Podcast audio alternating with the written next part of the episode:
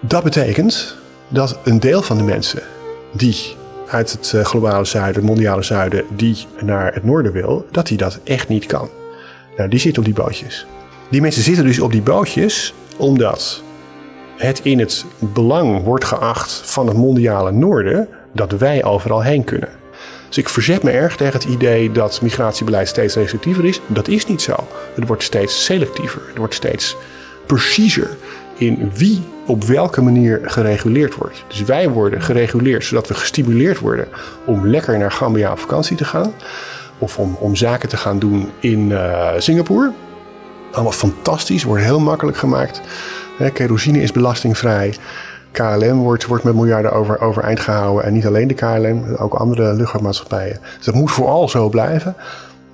Om dat systeem te combineren met een systeem waarin je zegt... staten hebben het recht en moeten dat ook effectief hebben... om iedereen naar believen uit te sluiten. Daarom worden andere mensen uitgesloten en die zitten op bootjes. Of uh, wandelen door de woestijn in Arizona. Welkom allemaal bij De Verbranders. Een podcast over Europa's grenzen en verzet ertegen. Ik ben Neske Baarwald. En ik ben Wiebe Ruitenberg. De Verbranders is Nederlands voor haraga, een Arabisch woord dat in Tunesië, Algerije en Marokko wordt gebruikt. Haraga betekent letterlijk zij die verbranden en wordt gebruikt om te spreken van mensen die zonder toestemming Europese grenzen oversteken. Het verwijst naar het verbranden van identiteitspapieren. Diegenen die haraga doen, verbranden Europa's grenzen. Vandaag praten we met Thomas Spijkerboer, professor in het migratierecht aan de Vrije Universiteit Amsterdam. We praten met Thomas over de koloniale geschiedenis van migratie en van het migratierecht en hoe deze geschiedenis nog altijd verankerd ligt in het mondiale systeem dat migratie vandaag de dag reguleert. Zo neemt Thomas ons mee in het denken van drie grote juristen uit de 16e, 17e en 18e eeuw en laat ons zien dat het recht om vrij te migreren een belangrijke hoeksteen was van de juridische legitimatie van het kolonisatieproject. Zolang Europeanen de wereld intrekken, of zolang de migratie van gekoloniseerde mensen in het belang werd geacht van Europeanen, blijft het recht om vrij te migreren overeind. Dit slaat eind 19e eeuw om, wanneer de migratie van geracialiseerde mensen uit gekoloniseerde landen naar settler colonies zoals Canada, Australië de VS en Zuid-Afrika niet meer onder controle kan worden gehouden. In de context van heftig anti-Aziatisch racisme vindt in deze landen een volledige omkering plaats. Nu wordt in de hoogste juridische kringen betoogd, tot het Amerikaanse Hoge Rechtshof toe, dat de staat het recht heeft om naar believen de onderdanen van andere staten niet toe te laten of uit te zetten. Een omkering die later over de hele wereld zal worden overgenomen. Vervolgens loodt Thomas ons naar ons huidige systeem. Een systeem dat nog altijd grofweg Europeanen en de nazaten van kolonisten in staat stelt om goedkoop, eenvoudig en snel de hele wereld over te reizen, terwijl het andere, vooral mensen uit voormalig gekoloniseerde gebieden, dwingt om gammele bootjes te pakken. Zoals altijd zijn we benieuwd naar jullie gedachten. Je kunt een reactie achterlaten op onze Instagram of Twitter, of ons een mailtje sturen naar de verbranderspodcast.gmail.com. Mocht je meer willen leren over de relatie tussen kolonialisme en ontwikkeling van het migratierecht, dan raden we iedereen aan om ook onze aflevering te luisteren met Radika Mongia. Veel plezier!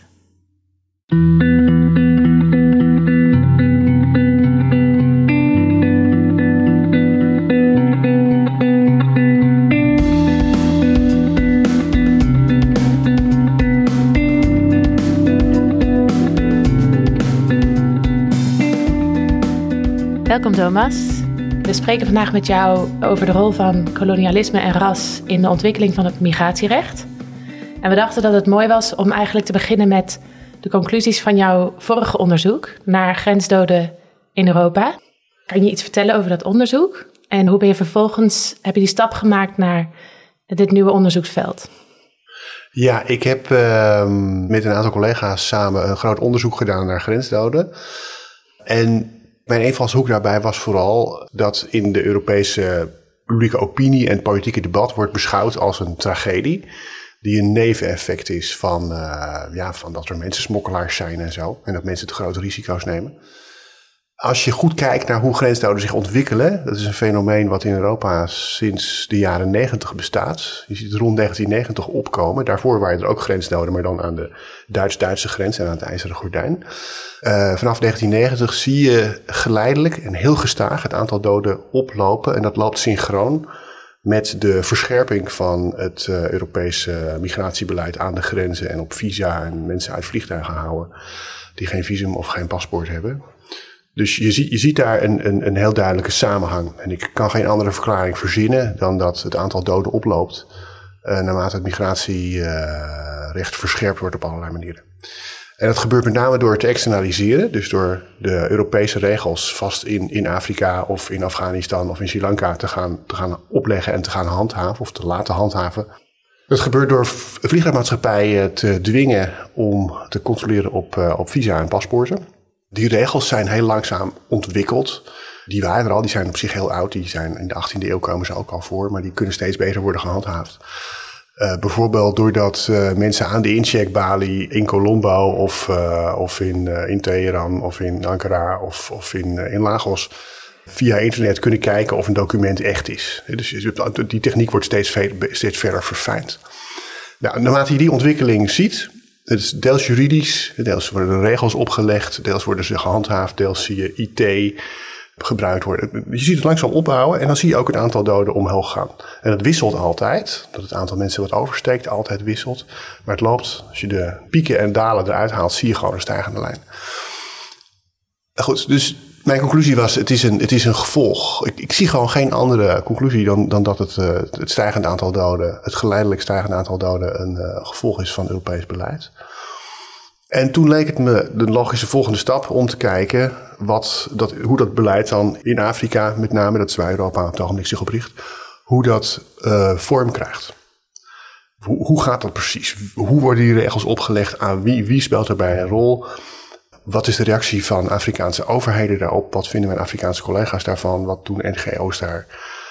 Dus dat, dat was toen, aanvankelijk was dat eigenlijk mijn volgende plan. Ik dacht van nou, ik ga eens kijken. Ik ga eens beginnen met, met kijken wat mijn Afrikaanse collega's ervan vinden. Dus dieper kijken naar externalisatie in de relatie tussen Europa en verschillende Afrikaanse landen. Ja, precies. En, en er is wel wat onderzoek over Noord-Afrikaanse landen, uh, Marokko, Tunesië, Libië. Maar Europa richt zich in toenemende mate op de Sahel. En daar was weinig over bekend. Ik dacht, nou, dan gaan we eens kijken. Nou, dan ga je als eerste naar je, naar de, naar je catalogus, naar je computer. En dan ga je in de, de catalogus van de bibliotheek uh, zoeken. En dan krijg je eigenlijk een leeg scherm. Dat is een beetje vreemd. Dus mijn, ik schijn daar geen collega's te hebben of zo.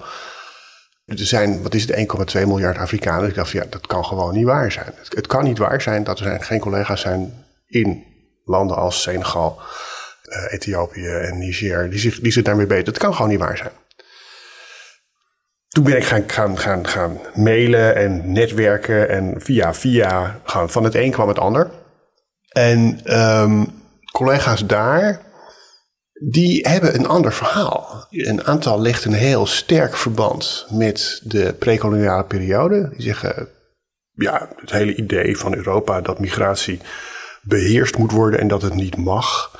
Uh, behalve als, het, als, dat, als de overheid dat goed vindt dat zien we eigenlijk niet zo. Zo, zo deden wij dat nooit. Uh, en uh, dan beginnen ze over het rassendiscriminatieverdrag en uh, het recht op vrij op mobiliteit. En dan zeggen ze ook, ja, die, die grenzen in Afrika, dat zijn eigenlijk Europese grenzen. Dat zijn niet, die weerspiegelen niet een, een Afrikaanse realiteit. Inmiddels wel een beetje. Dus het, het is niet heel eendimensionaal. Maar ze zeggen, ja, die grens mag je gewoon over. Dat is ook echt een prima plan. Want dan, dan gaan als er ergens een arbeidsoverschot is, gaan die mensen gratis en voor niks helemaal vanzelf. Gaan ze naar een plek waar vragen. Wat, wat is daar nou in hemelsnaam? Deze is een heel ander discours waarin het verband met, met, uh, met het koloniale en prekoloniale verleden wordt, wordt gelegd. Toen ben ik daar vanuit Europees perspectief naar gaan kijken. En, en dat brengt me een beetje op, op de, de, de plek. Dus die, die koloniale geschiedenis van, van migratie en van de regulering daarvan kwam daaruit voort. Dus het is een beetje een lang antwoord op een, op een simpele vraag. maar van het een kwam het ander is eigenlijk uh, de kwestie. Ja. Uh, en waar kom je dan eerst op uit? Bij wat voor een soort geschiedenis uh, begin je dan eigenlijk? Nou, ik heb geïnspireerd door een boek van Anthony Engie over soevereiniteit in het internationaal recht. Engie die zegt dat internationaal recht is ontstaan in de context van de kolonisatie van de Amerika's. Hij zegt, daarvoor bestond het niet. Daarvoor werd Europa via kerkelijk recht geregeerd. En, en, en er was wel iets, maar dat was, werd niet als internationaal. De, de hele vraag kwam pas op door de kolonisatie van de Amerika's. En toen kwamen er ineens andere eenheden tegen waarvan men zei: zijn dat ook soevereine staten of niet? En hoe zit dat? Want dat ziet er ook een beetje anders uit. En die mensen zien er een beetje anders uit. Dus, en een van de eerste, hij, hij noemt, eh, dus er zijn een, een aantal uh, grote en centrale uh, sprekers in dat debat. De eerste is Vittoria, dat is een hoogleraar aan de Universiteit van Salamanca, die filosoof, theoloog, jurist is. En Vittoria, dat was een, een dus die was hoogleraar aan de universiteit. En was ook adviseur van keizer Karel V. Dus die zat in de, in de kring ik zou maar zeggen, intellectuelen om uh, het Hof heen. Hij heeft in 1539 twee lezingen gegeven. Die heet over de Indisch, over de, de zojuist ontdekte Indianen. Uh, en een tweede lezing over het recht om oorlog te voeren tegen de Indianen. Dus het gaat, het gaat, die gaat, gaat heel expliciet over uh, de, de ontdekking van Amerika. En, en wat de Spanjaarden daar deden. Nou, er waren twee posities destijds. Eens wat je, eentje was dat de Indianen geen mensen waren. Dus dat het land leeg was en dat de Spanjaarden daar gewoon in mochten. En de andere, en die, dat was wat Victoria zei, zei dat zijn wel degelijk mensen. En de, de organisatievormen die daar uh, bestaan, uh, zijn ook uh, soevereine eenheden, net als Spanje. Ze zijn anders, maar ze, zijn. dus dat, dat, is, dat is heel progressief. Voor die tijd. Nou, dat is nog steeds vrij progressief eigenlijk om te zeggen dat, uh, dat een eenheid die er anders, aanziet, mm. anders uitziet dan onze, dat dat een, een staat is die als zodanig behandeld moet worden. Het is nog steeds niet tot. Uh, in, in, een aantal gevallen loopt, loopt, uh, lopen, lopen de rijke en, en machtige landen daar, daar in de derde versnelling overheen. Wat hij dan vervolgens doet, en dat is, daarin volg ik Tony Enge, is dat, dat hij zegt: daarom zijn ze ook onderworpen aan het internationale recht. En ik ga nu even zeggen wat het internationale recht is. De, de vraag die hij eigenlijk heeft in, in, in de, de eerste lezing, dus over uh, de Indisch, is: hebben de Spanjaarden het recht om Amerika te bezetten, om daar, daar te zijn? Dat noemt hij niet bezetten, maar om, om, om daar, zich daar te vestigen. En dan zegt hij nou, in beginsel niet. Ook daar weer. Bijzonder progressief, bijzonder ruimdenkend. Dan zegt hij maar, er is wel een uh, recht voor alle mensen om met elkaar in verbinding te staan. Over de hele wereld. En daaruit vloeit voort dat je mag uh, reizen. Hij noemt het een jus peregrinandi. En dat, peregrinus is, een, is een, een migrant. Iemand die ergens heen gaat om zich daar te vestigen. Dus je hebt het recht om te migreren, om je daar te vestigen. En dat vloeit voort uit dat recht om in verbinding te staan en het recht om handel te drijven. Dus we mogen daarheen. En hij, hij maakt daarin geen onderscheid tussen of je dat als individu doet of dat dat structureel gebeurt. Nou, goede vraag. Ik moet, ik moet weer even terug naar mijn bureau, zou ik maar zeggen. Maar dat onderscheid is mij niet opgevallen, is mij niet bijgebleven. Maar ja. vervolgens, zij zegt, we mogen daarheen uh, om, om ons daar te vestigen. Dat is natuurlijk iets anders dan de zaak overnemen. Uh, en dan zegt hij, nou, dus dat, dat, dat, dat over, de zaak overnemen, dat mag niet. Maar als nou de Indianen ons dat recht ontzeggen, als die ons verbieden om in verbinding met hen te staan en te handelen, dan mogen wij ons daartegen verdedigen, hij gebruikt het woord verdedigen, door oorlog te voeren. En als je een oorlog wint, dan mag je het grondgebied van de overwonnen tegenstander innemen. Dus dat is de legitimatie van de, de, de bezetting van de Amerika's. Uh, en hij geeft signalen af dat hij vindt dat daarmee bepaald niet elke Spaanse bezetting van de Amerika's gelegitimeerd was. Dus hij is, hij is vrij zuinig in, in de legitimatie die hij die, die biedt.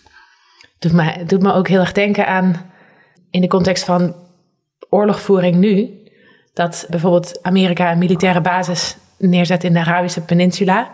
En dan vervolgens, als die basis wordt aangevallen, zegt dat is een, een oorlogsvoering tegen ons en dat legitimeert een invasie.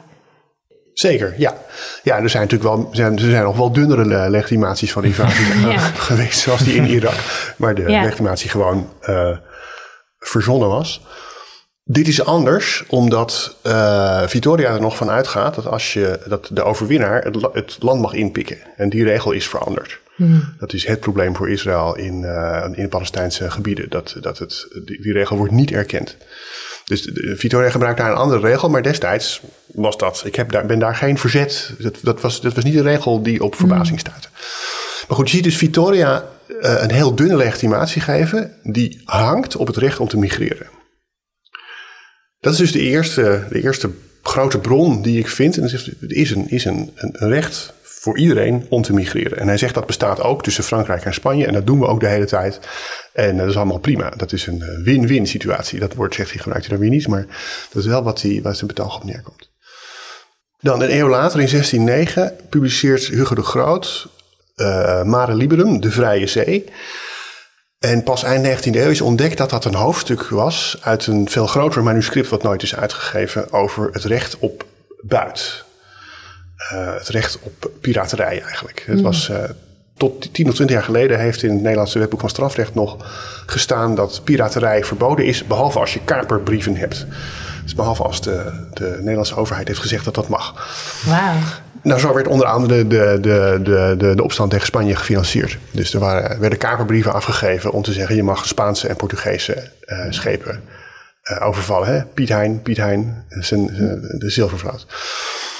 Dat, dat waren kapers. En, en dus officiële kapers. Goed, dus het maakt deel uit van een groter uh, manuscript. En Hugo de Groot heeft, heeft het uh, Mare Liberum laten uitgeven als onderdeel van een intern politiek debat in de Republiek over de twaalfjarige bestand. Het zit tegen een politiek pamflet aan.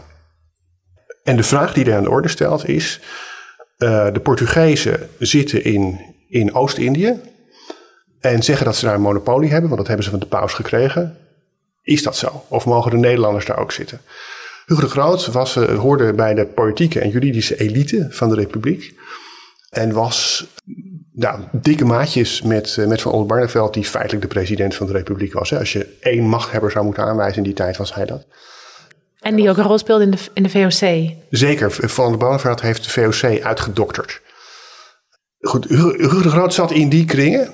En uh, schrijft dus een pamflet waarin hij rechtvaardigt dat de Nederlanders in Indië gaan handel drijven, terwijl de Portugezen dat niet kosher vinden. Hij opent dat pamflet met het recht om te reizen en te handelen. En anders dan Victoria zegt hij niet dat je het recht hebt om een land te bezetten. Dat is niet zijn betoog. Uh, en dat heeft te maken met, met het soort uh, kolonialisme wat Nederland wilde. Nederland wilde geen land in bezit nemen. Nederland wilde een handelsnetwerk uh, kunnen opzetten en daar een monopolie op kunnen hebben. En hij zegt dus, elk land heeft het recht om overal handel te drijven. En daarvoor moet je dan ook aan land gaan. En daarvoor moet je dan ook warenhuizen kunnen neerzetten. En dan, ja, de mensen die daar werken moeten ook daar een huis kunnen bouwen. En dan moet je ook je kunnen vestigen.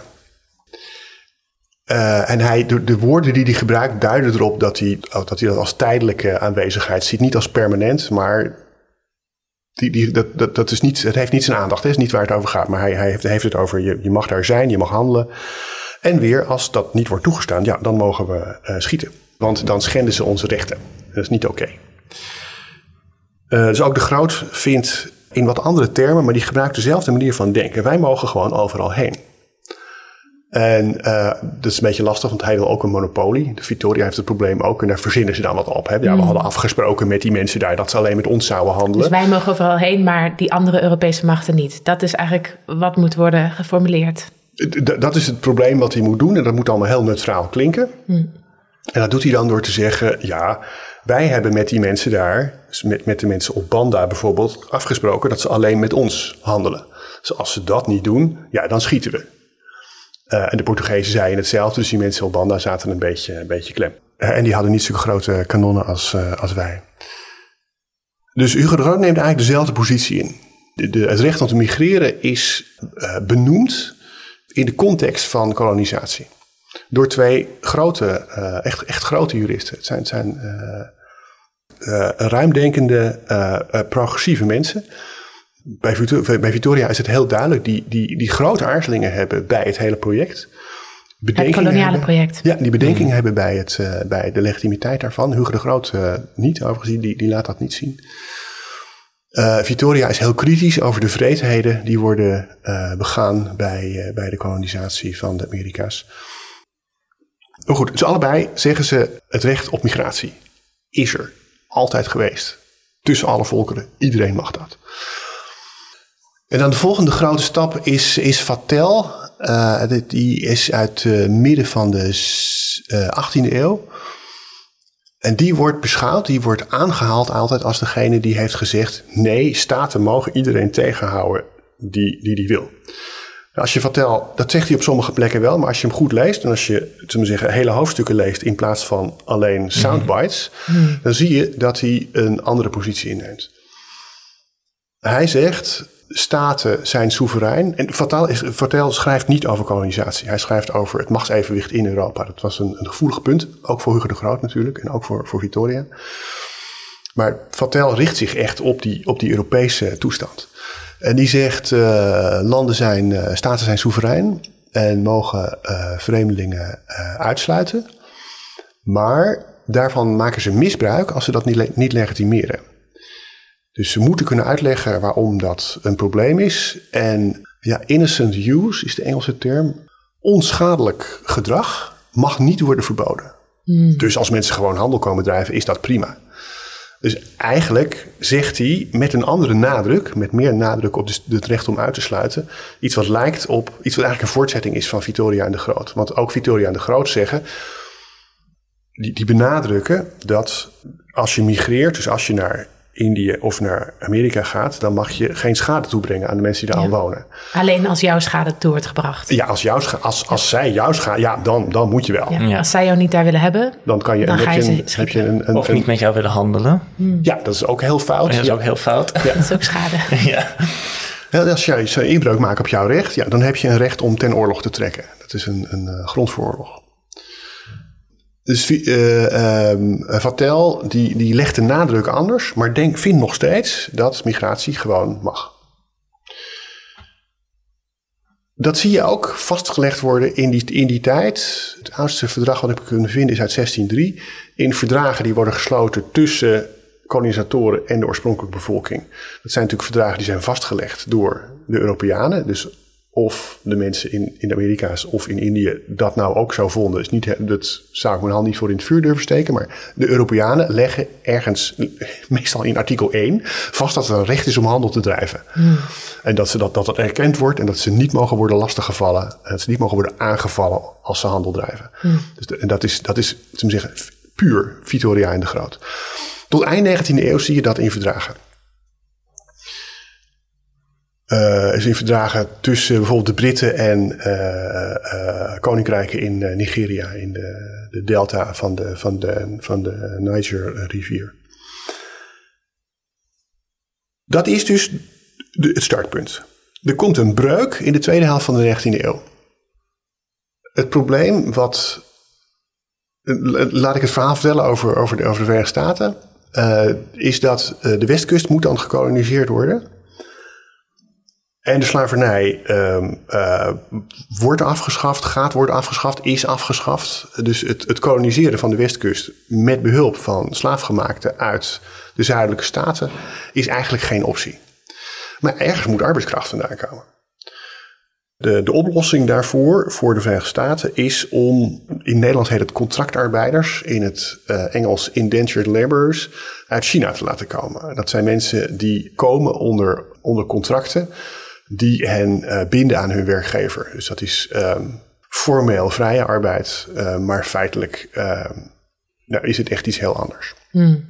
Mensen kunnen niet goed weg. En dit gebeurt in de context van de afschaffing van de slavernij. Ja, dus en in Australië is het de afschaffing van het overbrengen van eh, afgestraften vanuit Engeland naar de kolonie. Dus dan, als zodra dat afloopt, zie je van, oh, wat moeten we nu? Waar halen we de arbeidskracht vandaan? En ook dan zie je Chinezen komen. In eh, de Britten en de Nederlanders lieten mensen uit Brits-Indië komen. En toen Engeland vond dat Nederland in Suriname te slecht met zijn onderdanen omging, eh, liet eh, Nederland Javana overkomen onder vergelijkbare omstandigheden. Dus je ziet op een aantal plekken zie je dat verschijnsel opkomen. Nog in 1868 sluiten de Verenigde Staten en China een verdrag waarin staat dat het een algemeen erkend recht is van iedereen om te migreren voor allerlei redenen, voor arbeid of gewoon voor het plezier. Dat wordt, wordt in 1868 nog gezien als een, een vastliggend recht. In diezelfde tijd proberen eh, deelstaten van de Verenigde Staten al de migratie van Chinezen weer onder controle te, te krijgen. Die, is dan, die zijn ze kwijt. Er komen te veel Chinezen, vinden ze. En omdat de Chinese bemiddelaars mensen, mensen overbrengen. En daarom gaan ze op allerlei manieren proberen Chinezen tegen te houden. In de context ook van ja, heftig anti-Aziatisch racisme. Nou, het was wel de bedoeling dat de Westkust, dat daar een witte meerderheid zou zijn. Ja. Dat doen ze op allerlei manieren. Ze proberen bijvoorbeeld een maximum te stellen op het aantal Chinezen wat per boot mag aankomen. Ze proberen een belasting in te voeren per Chinees die wordt uh, aangevoerd. En die maken ze soms zo hoog dat het niet meer de moeite waard is. Dan ontstaat er in de Verenigde Staten ook nog een uh, staatsrechtelijk conflict omdat de deelstaat California dat soort regels neemt. En dan zegt de federale regering in Washington: nee, dat mogen alleen wij. Want wij hebben dat verdrag met China. Hmm. Uh, dat geeft allerlei uh, gedoe. En in, uiteindelijk in de jaren 1880 eh, wordt de Chinese Exclusion Act aangenomen. En dat is niet de naam die ik verzin, zo heette die gewoon. Dus de, wet tot uitsluiting van Chinezen. En daarin staat er mogen geen Chinezen meer komen. En ook Chinezen die er al waren en die terug zijn, die, die mogen we weer eh, die mogen gewoon buiten houden. En als ze toch komen, sturen we ze terug. Dat leidt tot, uh, tot rechtszaken. En die komen uiteindelijk, er komt een hele serie bij het Amerikaanse Hoge Rechtshof. Het Hoge Rechtshof gaat dan het woord ras gebruiken. Hmm. Dus wat je ziet in die zaken is dat uh, een van de, de, de, de, argumenten die die Chinezen en later ook Japanners, dat was een ander verhaal, maar er waren ook Japanse contractarbeiders, die ze aanvoeren is, wij mogen gewoon uh, komen. Dat is, uh, is, het is niet toegestaan onder het internationaal recht dat staten mensen tegenhouden die gewoon komen werken, die iets, iets goeds komen doen. Het Amerikaanse Hoge Rechtshof zegt dan dat het inherent is, dus dat het een onmisbaar element is van staatssoevereiniteit, dat een staat het recht heeft om naar believen de onderdanen van andere staten niet toe te laten of uit te zetten. Punt. Hmm. Daarbij verwijzen ze naar Vatel, die man uit de 18e hmm. eeuw. Nou, dat is gebaseerd op uh, cherrypicking uit Vatel. Dus ze halen gewoon, hè, Vatel zegt, zegt soms, staat hebben absoluut recht. Maar dan zegt hij in de volgende paragraaf, maar dat kunnen ze misbruiken, want ze moeten wel uitleggen waarom ze iemand niet willen. Nou, dus het Amerikaanse Hoogrechtshof zegt, een staat heeft het recht om naar believen onderdanen van andere staten uit te sluiten, ook als dat bevriende staten zijn. En daarvan is zeker sprake als het gaat om mensen die een ras hebben waarvan we weten dat ze niet passen in het land waar ze heen willen. Hmm. Dus de, de, het, het Amerikaanse Hoogrechtshof maakt die stap naar ras. Dat is echt een breuk. Dat is echt een breuk. En wat je ziet is dat die Amerikaanse wetgeving, dat werd in, in Europa een beetje onchic gevonden. Dat het over Chinezen ging, dat het uh, het over ras had, vond men onchic. En je ziet dat die wetgeving gaat als een lopend vuurtje door de andere settler colonies. Dus je ziet in, in Canada, in, eh, in Australië, Nieuw-Zeeland zie je hem opduiken, ook in Zuid-Amerika. Bovendien zie je dat in de Eerste Wereldoorlog, als in Europa het vrij verkeer wat er in de 19e eeuw tot in diep in de 19e eeuw was, dat, dat is goed met echt voorbij. En de, de, het vertrouwen van staten onderling is, is stuk. Dan zie je wetgeving gemodelleerd op het Amerikaanse, uh, op het Amerikaanse origineel. Zie je ook in Europa als een, als een, als een lopend vuurtje uh, rondgaan. Met eenzelfde verwijzing naar ras? Of verdwijnt hij dan in Europa? Nee, daar waren we veel te chic voor. Daar waren we te chic voor. Nee, nee, nee. Wij deden dus niet aan ras. meer impliciet, waarschijnlijk. Uh, nou, het was in Europa ook vooral gericht op andere Europeanen. Ja. En er was wel, dus ik vertel het nu wat te simpel, want eind 19e eeuw waren de grote zorgen over de, de grootscheepse migratie uit Oost-Europa naar West-Europa.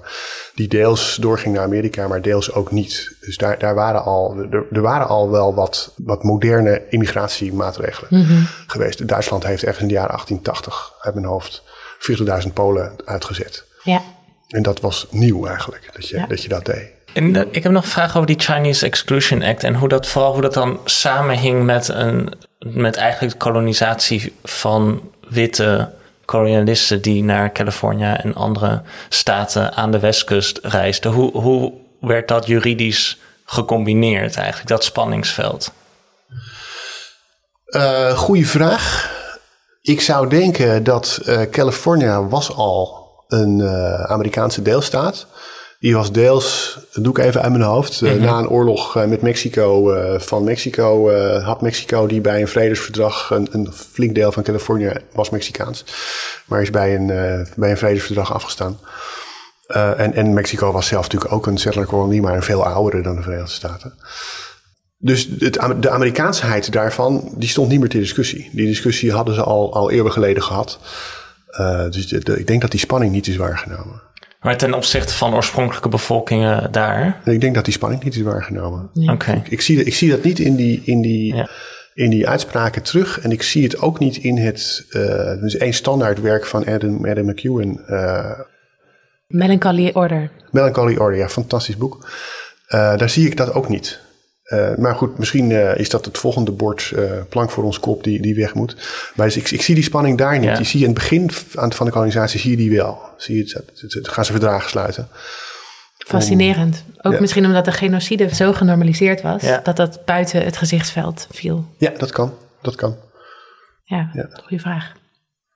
Ja, dus wat je, wat je, wat je ziet is dat dat, dat idee staten hebben naar hun aard het recht om vreemdelingen naar believen uit te sluiten, dat is dan uh, is genormaliseerd. En dit omslagpunt en dat idee wordt geformaliseerd op het moment dat eigenlijk die geracialiseerde ander naar white settler colonies komt. Ja.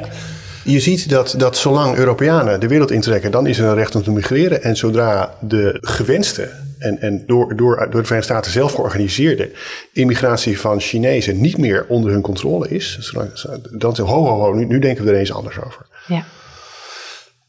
Dus, dus het, het, het, vanaf, vanaf nou, 1900, 1920 is dat recht van staten om vreemdelingen naar believen uit te sluiten, is ineens, is iedereen het daarover eens. En dat was, uh, nou, uh, een halve eeuw daarvoor uh, was iedereen het over het omgekeerde eens.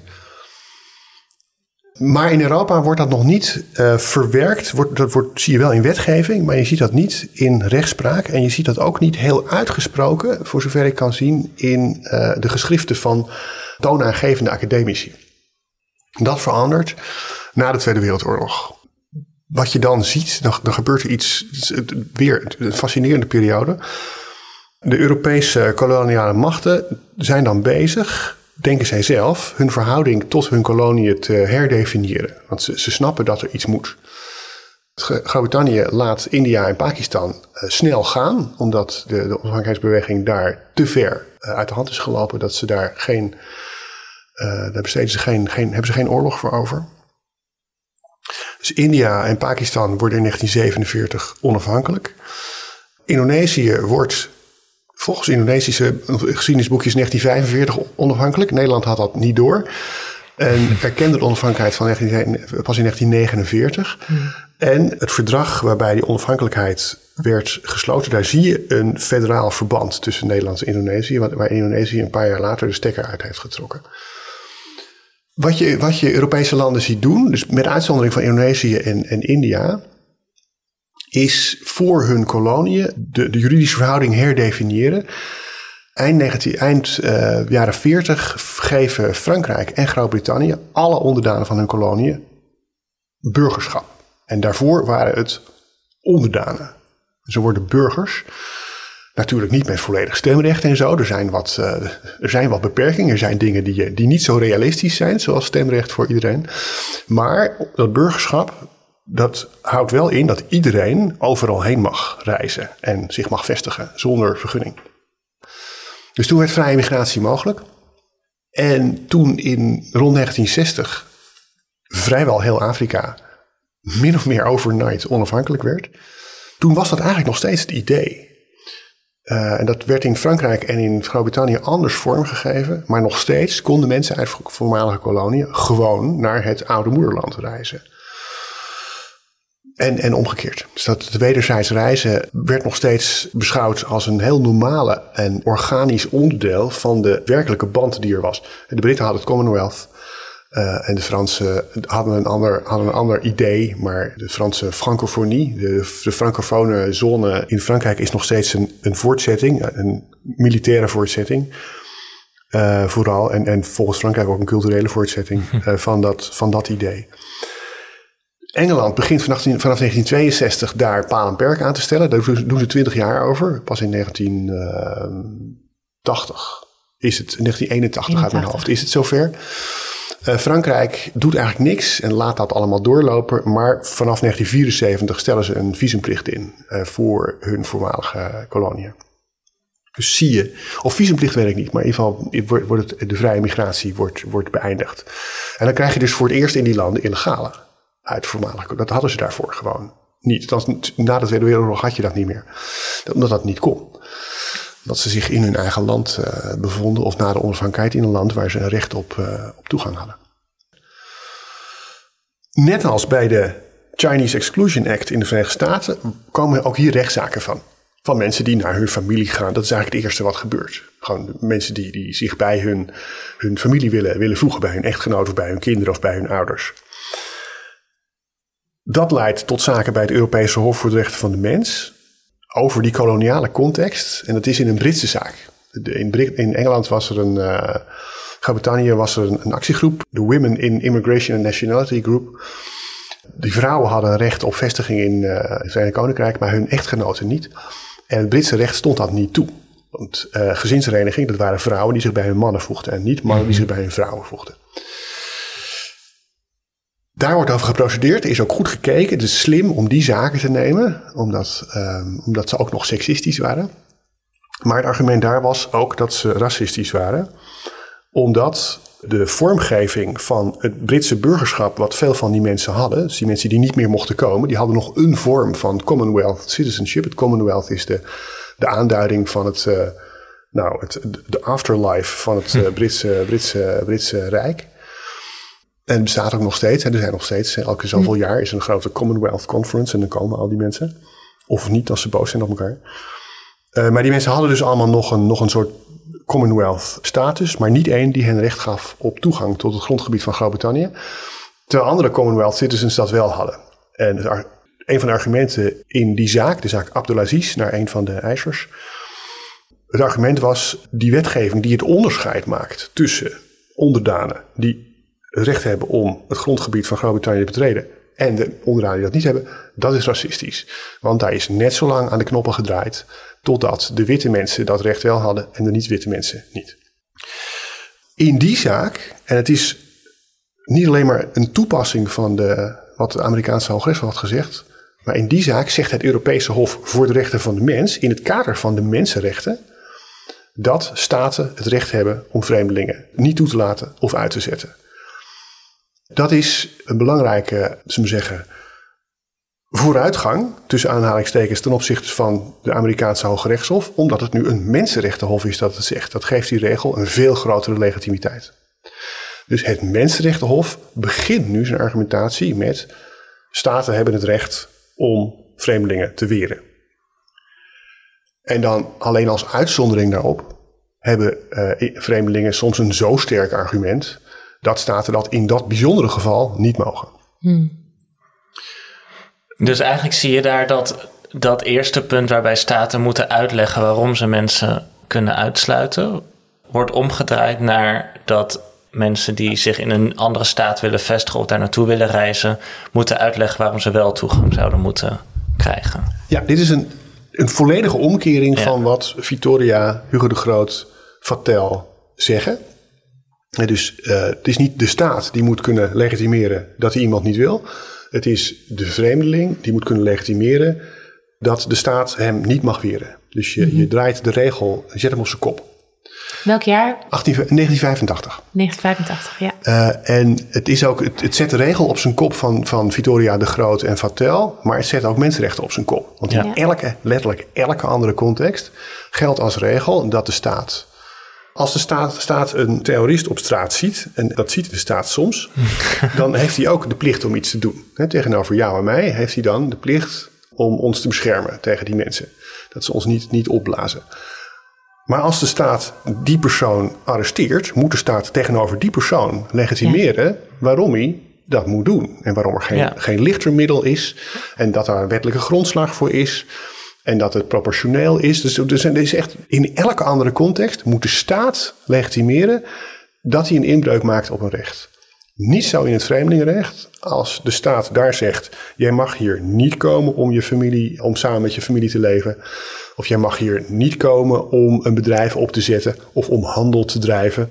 Eh, jij mag hier niet komen voor innocent use van het Nederlandse grondgebied. Dan hoeft de staat dat niet uit te leggen. Dat is in beginsel oké. Dus het enige, in de context van mensenrechten is dat het enige geval waarin het zo, zo zit.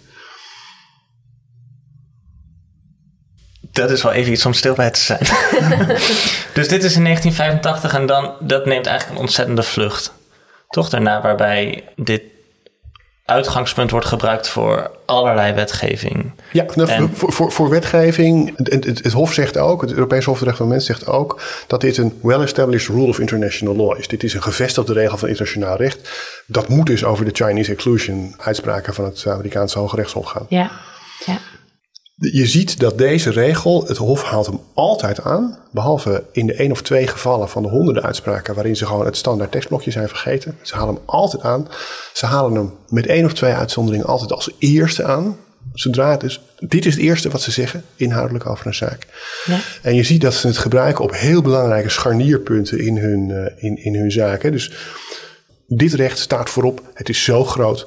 Daar wordt iets aan afgeknabbeld als we deze, als we deze zaak zouden accepteren. En dat kunnen we dus niet hebben. Dus het is echt een heel belangrijke regel. Het is niet een soort Ja. standaard blokje wat, wat een soort triviaal rolletje speelt in, eh, in de rechtspraak. En je ziet natuurlijk ook dat het politiek een steeds groter ding wordt. En daarbij wordt met, met, eh, met verve verwezen naar, naar het eh, Straatsburgse Hof. We hebben nu alleen maar gekeken naar de uitsluiting. En er zijn ook mensen die juist worden ingesloten. Het is namelijk nog steeds zo dat Europeanen de hele wereld over kunnen reizen. En we merken ook hoe eh, chockerend het is voor ons als we dat ineens niet kunnen door een of ander virus, waardoor eh, we niet zoals we gewend zijn, gewoon in elk vliegtuig kunnen stappen wat we willen. Formeel is dat niet zo. Net als in 1539, toen Victoria zijn lezing gaf, formeel mochten die Indianen natuurlijk ook naar Europa komen om hier handel te drijven. En, en hadden ze ook het recht om oorlog te gaan voeren als de Spanjaarden dat niet goed vonden. In de praktijk kwam er niet zoveel van terecht. Die, eh, die Indianen hadden, hadden niet de goede boten en niet de goede kanonnen. Dus het waren in feite de Spanjaarden, de Portugezen, de Hollanders en de Engelsen en de Fransen die overal heen konden. En dat is eigenlijk nog steeds zo. Alleen is nu de zaak gespiegeld. Dus het is zo dat ook eh, Senegal heeft ook het recht om iedereen tegen te houden. Eh, maar Senegal kan zich dat niet zo goed veroorloven. Net als eh, vijf eeuwen geleden zijn machtsverhoudingen zo ongelijk dat het, het recht, of het nou het recht om te migreren in de 16e eeuw is, of het recht van staten om iedereen uit te sluiten nu, dat recht werkt anders uit. Dus wij kunnen nog steeds overal heen gaan. En soms moeten we een visum aanvragen. Maar ook daar merk ik bij mezelf dat het aanvragen van een visum van Nigeria moet via een heel ingewikkelde interface. En met formulieren waar dan heel klein op staat wat je moet doen. Dat snap ik allemaal niet. Het kost me behoorlijk veel tijd. Eh daar word ik een beetje verontwaardigd van. Wat is nou voor stoms? En eh, als ik naar Turkije ga, moet ik daar ook een visum kopen. Nou, vind ik nog wel best als de rij niet al te lang is. Dat kost 25 euro. Nou, dat gaat nog wel. En eh, ik heb een paar jaar geleden een visum aangevraagd voor Benin. En da- daar moet je vooral 50 dollar over maken. Als je dat dan hebt gedaan, dan twee seconden later heb je de e-mail met het visum. Nou, dat snap ik allemaal nog wel. Maar als het echt lastig is, zoals bij Nigeria. Of als het ineens niet mag bij COVID. Nou, dat vinden we toch echt heel erg erg. En dan gaan we praten over dat we ons opgesloten voelen en zo. Nou, dat is voor, voor veel staatsburgers uit landen in Afrika en Azië... is dat een heel normaal gevoel.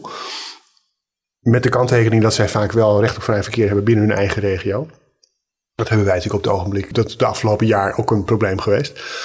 Maar ook de mogelijkheid om te reizen is, ondanks het recht van elke staat om vreemdelingen naar believen uit te sluiten, is volstrekt ongelijk verdeeld. Ik denk dat een belangrijke rol speelt Ja. eh, onderhuids in de discussie tussen Afrikaanse landen en Europa over migratiebeleid. Met Afrikaanse landen die weten ook dat Europeanen overal heen mogen en Afrikanen niet. En Europa probeert in feite Afrikaanse landen te recruteren voor het verder handhaven en verder militariseren van, van dat beleid. En Afrikaanse landen vinden dat eigenlijk niet legitiem. Ja, ik moest ook nog even denken aan wat je eerder zei. Dat zeg maar gelijktijdig met dat migratie voor sommigen wordt ingebonden, migratie voor anderen, namelijk mensen uit het mondiale noorden of voormalig koloniale machten, gefaciliteerd wordt. Je hebt ook ooit een artikel geschreven, ik denk een paar jaar geleden, over de mondiale mobiliteitsinfrastructuur, waarin je ook laat zien hoe dat ook door wetgeving ondersteund wordt. En kan je daar misschien ook wat meer over vertellen? Ja, je ziet eigenlijk dat mensen reizen. En sinds nou, de Tweede Wereldoorlog is er een wereldwijde infrastructuur opgebouwd. Waardoor mensen van elke plek op aarde naar elke plek op andere plek op aarde kunnen komen in zeg maximaal 48 uur. En dat is een systeem waar overheden en waar grote bedrijven ongelooflijk veel in geïnvesteerd hebben. Dat is gereguleerd door het luchtvaartrecht en het, het zeerecht. Het zeerecht is al veel ouder. Luchtvaartrecht is, is hiervoor gemaakt om dit te stimuleren, om dit mogelijk te maken en om te zorgen dat dit gaat gebeuren. Vanaf 1990 in 1990 is echt een omslagpunt geweest. Het einde van de Koude Oorlog. Het ijzeren gordijn valt en daardoor de tweedeling in de wereld, die ook voor mobiliteit grote gevolgen had, die valt weg. Mensen gaan ook echt overal heen. En ook in de, de dominantie van het neoliberalisme is het een keerpunt. Hè? Dat, is niet zo aanwijsbaar als de val van de Berlijnse muur, maar er kantelt iets. Uh, en de mobiliteit die, die neemt dan sterk toe. En uh, Europese landen en Verenigde Staten en Canada ontdekken dat uh, van die mobiliteit ook Sri Lankaanse Tamils gebruik maken vanaf 1985. Dat, dat was voor, voor onder andere Nederland was dat een belangrijke ontdekking. Van, we hebben een fantastische verbinding van de KLM met Colombo, maar daar zitten ook allemaal mensen in die eigenlijk helemaal niet willen. Hoe, hoe, hoe doen we dat? Hoe zorgen we dat die, dat die verbinding heel soepel blijft lopen? Voor ons. Voor ons, terwijl die Tamil-asielzoekers er niet in kunnen. Nou, dan kon er geen visumplicht af. Maar dan ja, merk je pas op Schiphol dat die mensen geen visum hebben. Nou, dat wil je niet. Dus zeg je, luchtvaartmaatschappijen moeten gaan controleren of mensen een visum hebben. Nou, dat gaan luchtvaartmaatschappijen dan doen. Maar dat is natuurlijk tegen hun belang. Want die willen het helemaal niet. Want als uh, iemand. hebben ze een ticket minder verkocht. Dus ga je dan, de volgende stap is, je gaat luchtvaartmaatschappijen een boete opleggen van, wat is het tegenwoordig? Ik geloof 5.000 of 6.000 euro per persoon. En dan is, is de winst echt weg. Dus dan, dan gaat de luchtvaartmaatschappij gaan dat doen. Nou, dan trappen ze in de meest simpele aardappelstempels. Dus dan weten ze niet goed hoe een visum eruit ziet. Dan ga je dat goed laten zien. Dan ga je zorgen dat mensen dat goed weten. Dan komen er vervalsingen, want zo, ja, het is gewoon een stempel. Nou, dan ga je die visum verbeteren. En inmiddels zijn visa stickers met allerlei 3D-dingen en die je onder een, onder een, infrarood kan houden. En dan zie je, dus inmiddels is die technologie is heel erg ontwikkeld. Dat is bijna geperfectioneerd, dat systeem. Ik ben even het percentage kwijt. Maar minder dan 1% van de mensen die op Europese luchthavens aankomt, heeft niet goede papieren. Hmm. Dus het is bijna een sluitend systeem. Het is echt bijna een compleet sluitend systeem. Dat betekent dat een deel van de mensen die uit het eh, globale zuiden, het mondiale zuiden, die naar het noorden wil, dat die dat echt niet kan. Nou, die zitten op die bootjes. Die mensen zitten dus op die bootjes omdat het in het belang wordt geacht van het mondiale noorden dat wij overal heen kunnen. Dus ik verzet me erg tegen het idee dat migratiebeleid steeds restrictiever is. Dat is niet zo. Het wordt steeds selectiever. Het wordt steeds preciezer in wie op welke manier gereguleerd wordt. Dus wij worden gereguleerd zodat we gestimuleerd worden om lekker naar Gambia op vakantie te gaan. Of om, om zaken te gaan doen in uh, Singapore. Allemaal fantastisch, wordt heel makkelijk gemaakt. kerosine is belastingvrij. KLM wordt, wordt met miljarden over, overeind gehouden. En niet alleen de KLM, ook andere luchtvaartmaatschappijen. Dus dat moet vooral zo blijven om dat systeem te combineren met een systeem waarin je zegt staten hebben het recht en moeten dat ook effectief hebben om iedereen naar believen uit te sluiten. Daarom worden andere mensen uitgesloten en die zitten op bootjes. Of uh, wandelen door de woestijn in Arizona. En als je zegt het wordt steeds preciezer, is het eigenlijk ook dat je. Nou, die eerste stap is eigenlijk een enorme paspoortongelijkheid, waarbij sommige paspoorten visa nodig hebben en andere paspoorten niet. Maar ook binnen die categorieën zie je dat sommige mensen wel toegang hebben tot die visa en andere weer niet. Ja. Ja, je ziet mensen die visumplichtig zijn, als je, als je genoeg geld hebt. Als je, als je kan laten zien dat je een huis hebt en een baan en liefst ook een gezin wat daar blijft en dat soort dingen, dan, dan lukt het nog wel. Dat hangt toch wel af per land. Een van de, de gesprekken die ik op me heeft gemaakt was een aantal jaar geleden met een aardrijkskundeleraar uit Bamako in Mali, die eh, een proefschrift schreef en die een visum wilde om een congres in Frankrijk bij te wonen. En dat kreeg hij niet, omdat er vestigingsgevaar was. We kenden elkaar verder niet, dus het was een heel beleefd en redelijk formeel gesprek. Maar je zag hem gewoon verbleken. Van wie denk je dat ik ben? Wie denk je wel dat jij bent? Dat ik, ik heb hier een, een gezin, ik heb hier een baan. eh, ik ben, het gaat prima met mij. Wat is het voor hoogmoed om te denken dat mijn diepste wens is om naar Frankrijk te komen? dus de- Ja. de- het geldt ook niet voor iedereen dat als je genoeg geld hebt. Maar dus ja, ook daar zijn bevoorrechte mensen die, die, die wel kunnen.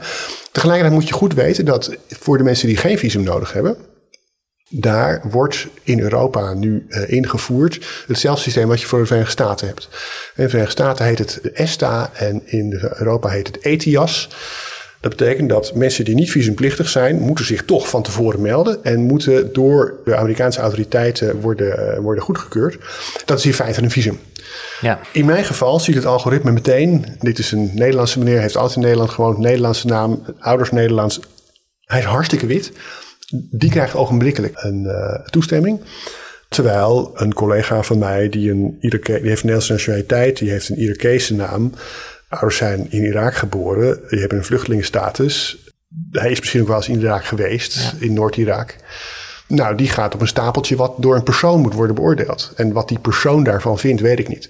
Dus ook daar zie je een systeem eh, nu opgetuigd worden. wat qua effect toch wel behoorlijk lijkt op het ge- ja, toch geracialiseerde visumsysteem wat je hebt. Dus eigenlijk binnen die soort ruwere uitsluitingsvorm van paspoorten zie je aan twee kanten dat het steeds preciezer wordt gemaakt. De, de mensen die visumplichtig zijn, daar is het Ja. niet zo precies. Omdat ook mijn aardrijkskunde uit leraar uit Bamako, die wordt gewoon uitgesloten. Ja, Dus daar, daar blijft het grof. En bij de mensen die zogenaamd vrij mogen reizen, wordt het systeem geperfectioneerd om de, de verdachte populaties, en dat zijn populaties van kleur, eruit te halen. Een van de dingen bijvoorbeeld die mij opviel, maar dat komt door weer iets anders, door die, die no-fly-list die de Verenigde Staten hanteert, is dat de rector magnificus van de Universiteit van Witwatersrand heeft tien jaar lang, twintig jaar lang niet naar Amerika mogen vliegen. Hij heeft geen idee waarom. ja. ja. Hij heeft geen idee, en, en nu weer wel. Hij heeft gewoon geen idee waarom. En daar, daar kom je ook niet achter Nee, met die no-fly fly list. En ja. bij, bij, bij ETIAS en, en ESTA weet ik ook niet of je erachter komt. Mhm. Dat zou, zou ik, zowel in de Verenigde Staten als in, in Nederland, ben ik, als in Europa ben ik daar wel benieuwd naar. Dat je daar natuurlijk allerlei normen over hebt. Dat als je iets geweigerd wordt waar je recht op hebt, eh, dat je dan moet weten waarom. Maar goed, dat gaan we zien. En daarnaast krijg je denk ik ook nog een klasse- en geracialiseerde dynamiek.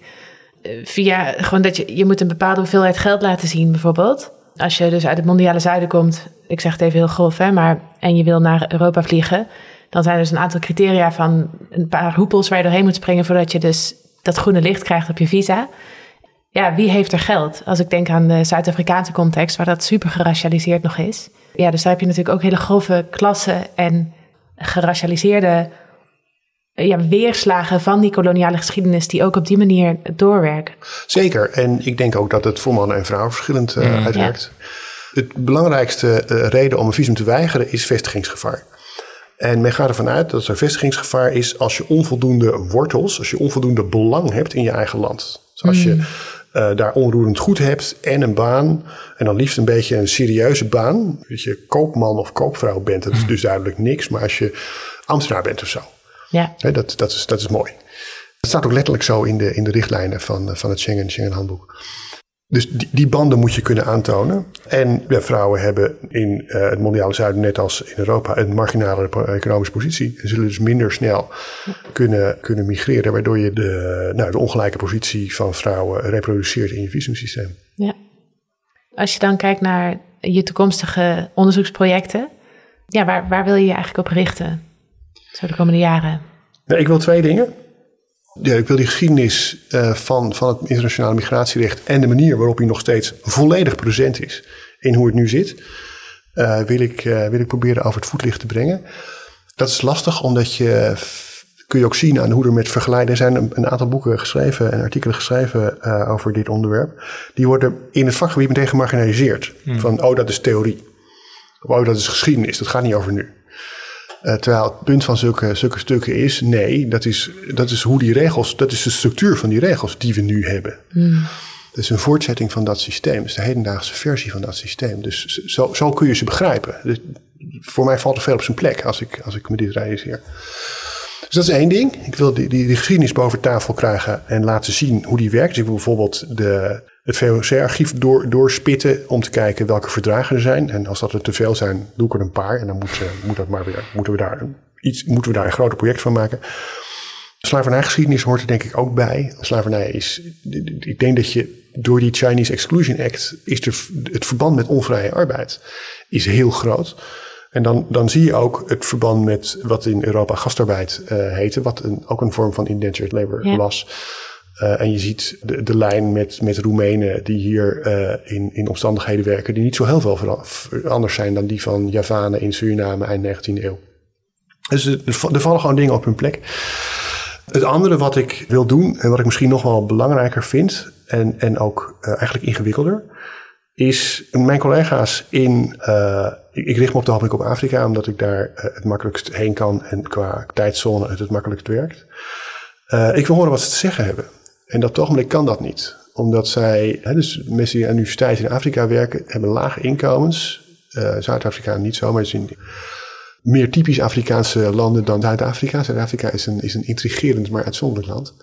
Die verdienen weinig. En die uh, hebben, zijn vooral aan het lesgeven. Daar worden ze voor betaald om de volgende generatie op te leiden. En hebben weinig tijd voor onderzoek. En de tijd die ze hebben, die besteden ze het liefst met onderzoek wat wordt betaald uit Europa en Noord-Amerika. Dat betekent dat de Europese Unie en allerlei VN-organisaties onderzoek betalen. En ook allerlei Europese en Noord-Amerikaanse NGO's. Dus Oxfam en, en Soros en zo. Dat is best goed onderzoek, maar de vraagstelling wordt altijd bepaald door ons, zeg ik maar even. Dus het, leidt tot een soort echo-put. Je, je hoort altijd maar je eigen vraagstellingen. En als het gaat om onderzoek wat wordt betaald door de EU en de VN, is de, de bandbreedte van het antwoord dus ook vrij beperkt. En dat geldt voor Oxfam en Source op de omgekeerde manier natuurlijk ook zo. Hè? Dus ook, ook die willen gewoon bepaalde dingen wel of niet horen. Mm daar komt nog bij dat in een aantal landen mensen zich, naar mijn indruk, niet, niet veilig, niet vrij voelen om alles te zeggen wat ze willen. Het viel mij laatst op bij een, een online seminar. Daar zat een goed geïnformeerde NGO-man uit een, eh, een land in de Sahel. Die vrij uit en helder praatte over wat hij vond van het Europese beleid. En toen werd gevraagd: waarom doet uw eigen overheid eraan mee? Toen zei hij: Ik vind mezelf niet, niet voldoende geïnformeerd om daar een antwoord op te geven. um, ja. En dus even, nou, die, die, ik vat dat op als uh, sukkel, uh, moet je me niet vragen. Ja, als een, een, een, bijzonder beleefde en hoffelijke manier om te zeggen dat dat, dat kan gewoon niet. Dus ook daar zit, dus zij werken onder allerlei beperkingen. Uh, wat ik graag wil is kijken of je manieren kan verzinnen waarop je hen in staat stelt om onderzoek te doen op dezelfde voet waarop ik dat doe. Dus als ik een onderzoeksvoorstel indien voor financiering bij Nederlandse Europese organisaties, Zeker, daar spelen allerlei politieke kwesties bij, maar die zijn heel ver verwijderd. Ik word in beginsel beoordeeld, ik, word beoordeeld door mijn collega's. Dat betekent niet dat alles kan. Dus, uh, nou, ras- en migratierecht, dat leidt tot grote gevoeligheden. Maar de vrijheid is heel veel groter. En bovendien heb ik wel eigen onderzoekstijd. Ook als ik geen extern geld heb, heb ik een aantal weken of maanden per jaar waarin ik eigen onderzoek kan doen. Ik wil kijken of je manieren kan vinden om financiering naar uh, collega's in uh, het mondiale zuiden en in mijn geval in Afrika kan krijgen onder die voorwaarden. Dus dat je, hmm. dat je zegt, dus ik ben bezig met een, met een, aantal projecten waarin je gewoon zegt van nou, wij willen graag, we, we, willen, we hebben vijf beurzen uh, voor uh, onderzoekers in land X. En uh, het moet gaan over migratie en internationaal recht. Anders heeft het netwerk waar ik onderdeel van uitmaak niet meer de, de, de deskundigheid om te beoordelen of het goed voorstel is. En we pikken de, de vijf beste voorstellen eruit. En dan laten we reviewen door collega's uit Afrika zelf en uit Europa. En, dus je probeert een beetje dat Europese systeem te, te imiteren. En dan met geld uit Europa? Ja, met, dat, gebeurt in deze twee, deze twee gevallen door met geld van Heinrich Böll Stiftung. Dat is een, de, de wetenschappelijk bureau, zou ik maar zeggen, van de Duitse Groenen. En daarmee probeer je dus die, die vrijheid te imiteren. We hebben ook manieren verzonnen om die mensen toegang te geven elektronisch tot Europese bibliotheken. Dat is ook een probleem in een aantal landen, niet in alle. Een aantal wel. En die probeert te bevorderen dat ze zichtbaar worden in internationale tijdschriften, omdat daar ook, ja, te zeggen, in de redacties daarvan en bij de reviewers daarvan zijn dezelfde processen gaande die, die leiden tot, tot de uitsluiting van die mensen. En die zijn, de, de, we proberen redacties daarop aan te spreken en kortom.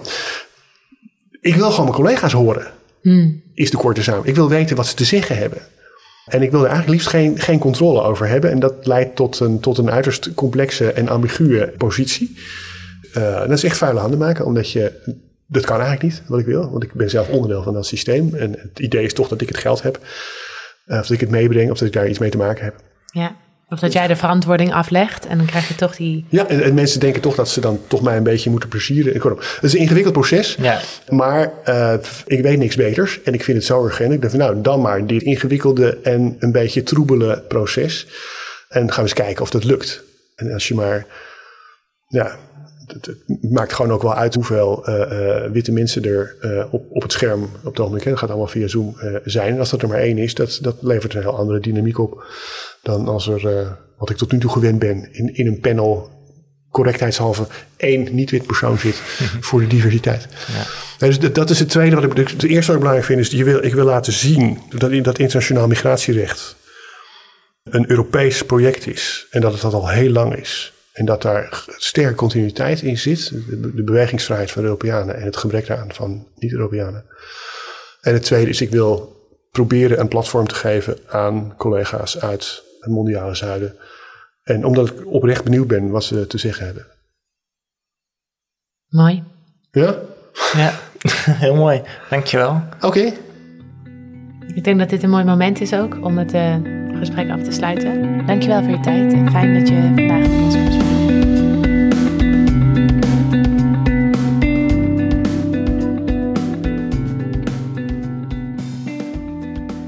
Voordat we deze aflevering afsluiten, willen we nog een paar mensen, collectieven en organisaties bedanken. Be Carrot voor de illustraties die we gebruiken op onze social media accounts. Thomas van Dark Roast voor de vormgeving. Joris en David en Elle en Neske voor de muziek. De MKZ Binnenpret voor de ruimte om de interviews op te nemen. En het Van Vollenhoven Instituut en het Instituut voor Culturele Antropologie en Ontwikkelingssociologie van de Universiteit Leiden. Het Leids Universiteitsfonds en de Nederlandse Organisatie voor Wetenschappelijk Onderzoek voor de financiële ondersteuning. Mocht je nog iets aan ons kwijt willen, stuur ons vooral een mailtje.